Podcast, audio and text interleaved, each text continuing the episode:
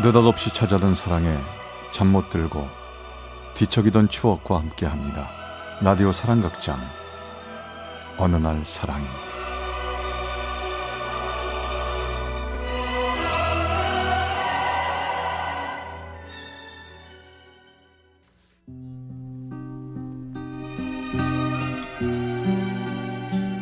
사랑의 체험수기 어느 날 사랑이 제 131화 멀고 먼 인연의 끝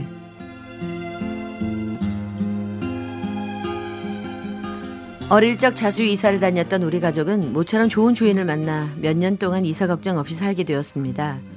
그때 알게 된 주인집 딸 미라는 저와 같은 또래여서 친하게 지냈는데요.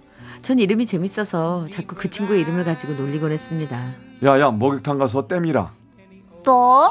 그렇게 자꾸 놀릴 거야? 너 자꾸 이름 가지고 놀리면 내 동화책 안 보여준다. 아 미안해 안 그렇게 부모님의 맞벌이로 저녁이 늦을 때면 전 주인집인 미라집에서 저녁밥을 먹은 적이 많았는데요. 인심 좋으신 아주머니께서는 배고파하는 저를 늘 챙겨주셔 맛있는 음식을 많이 해주셨습니다. 맛있게 저녁을 먹고 미라와 저는 집 앞 놀이터에서 이런저런 놀이를 하며 저희 엄마 아빠를 함께 기다리곤 했죠. 덕분에 전 외롭지 않은 시간을 보낼 수 있었습니다. 그리고 얼마 후 부모님이 힘들게 모은 돈으로 우리 가족은 집을 마련해 다른 동네로 이사를 가게 됐지요. 그때 제 나이 초등학교 5학년이었습니다. 이거 받아. 이게 뭔데? 샤프야. 삼촌이 생일 선물로 사준 건데 한 번도 안 쓴 거야. 재현이 네가 갖고 싶었던 거잖아. 이젠 너 줄게. 너도 이거 받아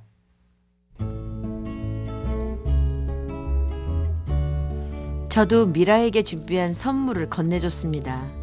돼지 저금통을 털어 산 캔디 장미꽃 손수건이었죠. 그렇게 아쉽게 헤어지면서 자주 보기로 약속했지만 세월에 묻혀 시간을 보내다 보니 만나는 일은 쉽지 않았고 어느 때부터인가 기억에서도 희미해져 갔습니다. 그리고 세월이 흘러 스무 살이 되어 저는 꿈꿔왔던 대학에 입학하게 됐고 전 고등학교 때 절친했던 선배 권유로 통기타 동아리에 나가게 됐습니다. 저, 저 내가 말한 악기는 내 후배. 오늘부터 우리 동아리 회원이 됐으니까. 자 모두 박수! 인사해라 재나 아 예. 만나서 반갑습니다. 기계공학과 1학년 박재현입니다.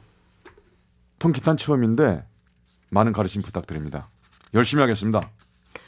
인사를 하는데 고개를 갸우뚱거리며 절 유심히 바라보는 한 여학생이 있었습니다. 저 또한 그중 예쁜 그녀가 눈에 들어왔는데 어디선가 많이 본 듯한 얼굴이었죠. 너 혹- 혹시 미- 미라? 그래 너 재현이구나 맞지? 와, 야 정말 반갑다. 아니 도대체 그동안 어떻게 지낸 거야? 어? 어릴 적 미라는 어여쁜 여대생으로 변해 있었습니다. 그렇게 만난 그녀와 전 친구 이상의 감정을 갖게 됐고 사랑이란 이름으로 관계가 발전하게 되었습니다. 오늘 저녁에 뭐해? 오늘? 어, 나 할 일 많은데. 무슨 일이 많은데 그래? 당연 늘 바쁘지. 여기 옆에 있는 공주님 즐겁게 해주랴. 또 삐지지 않게 내가 자주 애기도 떨어야 하- 되고. 얼마나 바쁜데 내가. 귀염둥이 진짜. 저기 오늘 엄마가 집으로 너 데리고 오래. 아. 맛있는 거 많이 해놓으신다고 했으니까 같이 가자. 그래. 나도 아주머니 뵙고 싶다. 진작 찾아뵀어야 하는데. 그날 저녁 전 꽃다발과 과일을 사들고 그녀의 집으로 향했습니다. 어? 어 어릴 적 그 집이네?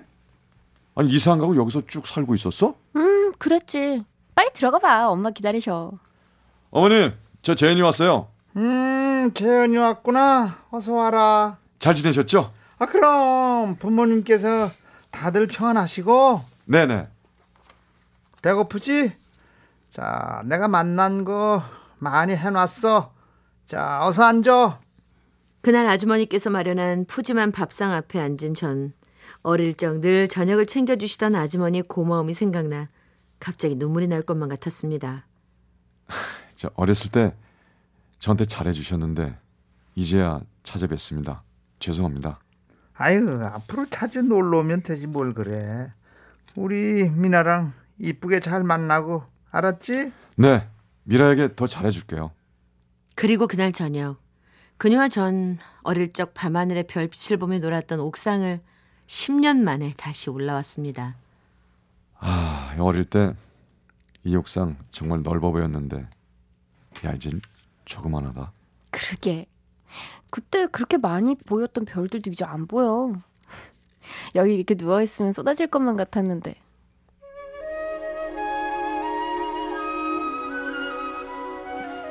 우린 오랜만에 옥상에 누워 서로의 손을 꼭 잡으며 어릴 적 그때 추억 속으로 돌아가 있었습니다. 그러면서 전 무슨 일이 있어도 내가 잡은 그녀의 손을 놓지 않겠다고 어떤 일이 있어도 그녀를 지켜주겠다고 다짐하고 또 다짐했습니다. 그녀도 그런 내 마음을 알았는지 내게 안겼습니다. 정말 사랑스러운 여자였죠. 하지만 하늘은 우리의 사랑을 시기했나 봅니다. 우리를 그냥 두지 않았습니다. 만나기로 한 날 그녀가 오지를 않는 거였습니다. 전 무슨 일인가 싶어 삐삐를 쳐보았지만 역시나 연락이 없었죠. 무슨 일이지? 왜 연락이 없는 거야? 전 아픈가 싶어 수업이 끝난 후 그녀의 집으로 향했습니다. 그런데 그녀의 집에 도착한 순간 전체의 눈을 의심할 수밖에 없었습니다.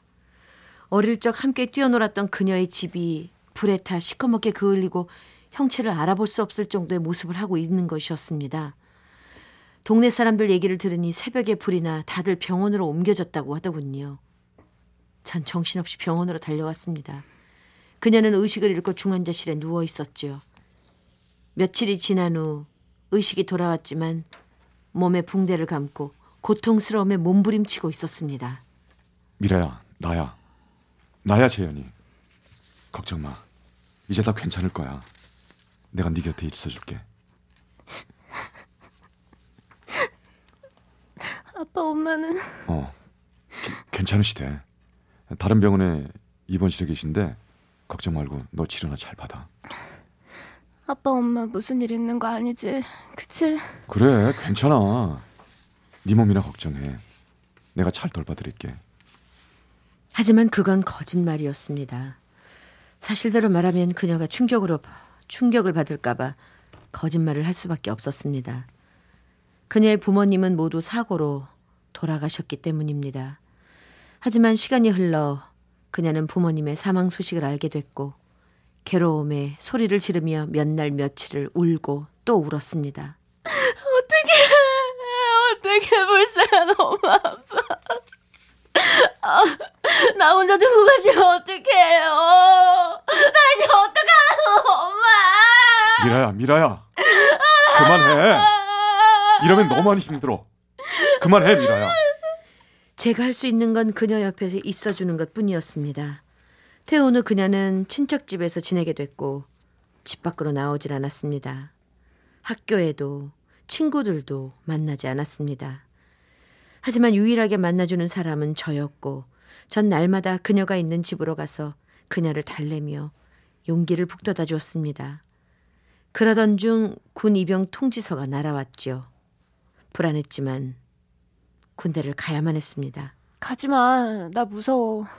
나 두고 어디 가는 거야? 나 혼자 있기 싫단 말이야. 그래도 가야 하잖아. 조금만 참고 잘 있어. 내가 자주 편지도 하고 휴관에서 곧 나올게. 응? 전 불안에 떨며 울부짖는 그녀를 뒤로 한 채 군입대를 해야만 했고 그녀에게 자주 편지를 썼습니다. 그녀 또한 나에게 답장을 해줬죠. 재현아, 나 잘 지내고 있어. 이젠 나 걱정 말고 군복무 잘하고 돌아와. 그리고 나 당분간 편지 못 보낼 것 같아. 외국으로 봉사하러 가거든. 그러니까 돌아오면 꼭 연락할게. 그동안 잘 지내? 이 편지가 그녀의 뜻밖의 마지막 답장이었습니다. 외국으로 봉사하러 간다는 그녀는 제가 군 제대를 했을 때도 그리고 제대 후 복학한 후에도 연락이 닿질 않았습니다. 그렇게 그녀와의 인연은 또 한 번 끊어져 버렸습니다. 그렇게 몇 년이 지났을까요? 선배와 조경 사업을 시작한 후 바빴던 어느 날 어느 사찰에서 조경 인테리어를 의뢰해 일을 한참 하고 있을 때였습니다. 저기 더우신데 이것 좀 드세요. 시원한 수박을 챙겨온 비구니가 우리에게 간식 세참을 건네주시는 거였습니다.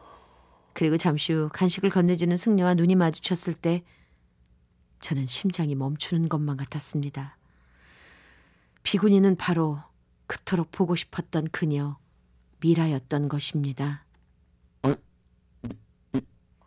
미라야, 재현이? 니, 아니, 네가 왜 여기에? 아니 그동안 너 여기서 지내고 있었던 거야? 내가 널 얼마나 찾았는지 알아? 미안해. 그럴 수밖에 없었어.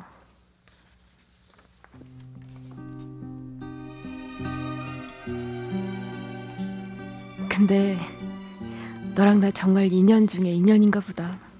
이렇게 또 만나네. 잘 지내는 거지? 좋아 보인다. 아, 참, 네가 비구니 스님이 되다니. 그래도 너도 편해 보여서 좋다. 행복한 거지? 또 인연 있으면 보자. 잘 가. deeper than any ocean. 전더 이상 말을 하지 못하고 멍하니 그녀의 뒷모습을 바라봤습니다. 다행히 비구니가 되어버린 그녀는 마음의 평안을 되찾은 듯 평화로워 보였습니다. 그토록 보고 싶고 사랑했던 그녀가 내 눈앞에 있었지만 그렇게 두고 돌아 나올 수밖에 없었습니다. 그 후 다시 그녀를 만나러 가지는 않았습니다. 그냥 마음속 추억의 사랑으로 간직하며 그녀가 잘 살기를 행복하기를 기도하며 살고 있습니다. 그녀도 아마 어느 절에서 나처럼 추억을 간직한 채 잘 살고 있겠죠. 오늘도 전 함께 옥상에 올라 별을 세던 그녀의 모습이 떠오릅니다.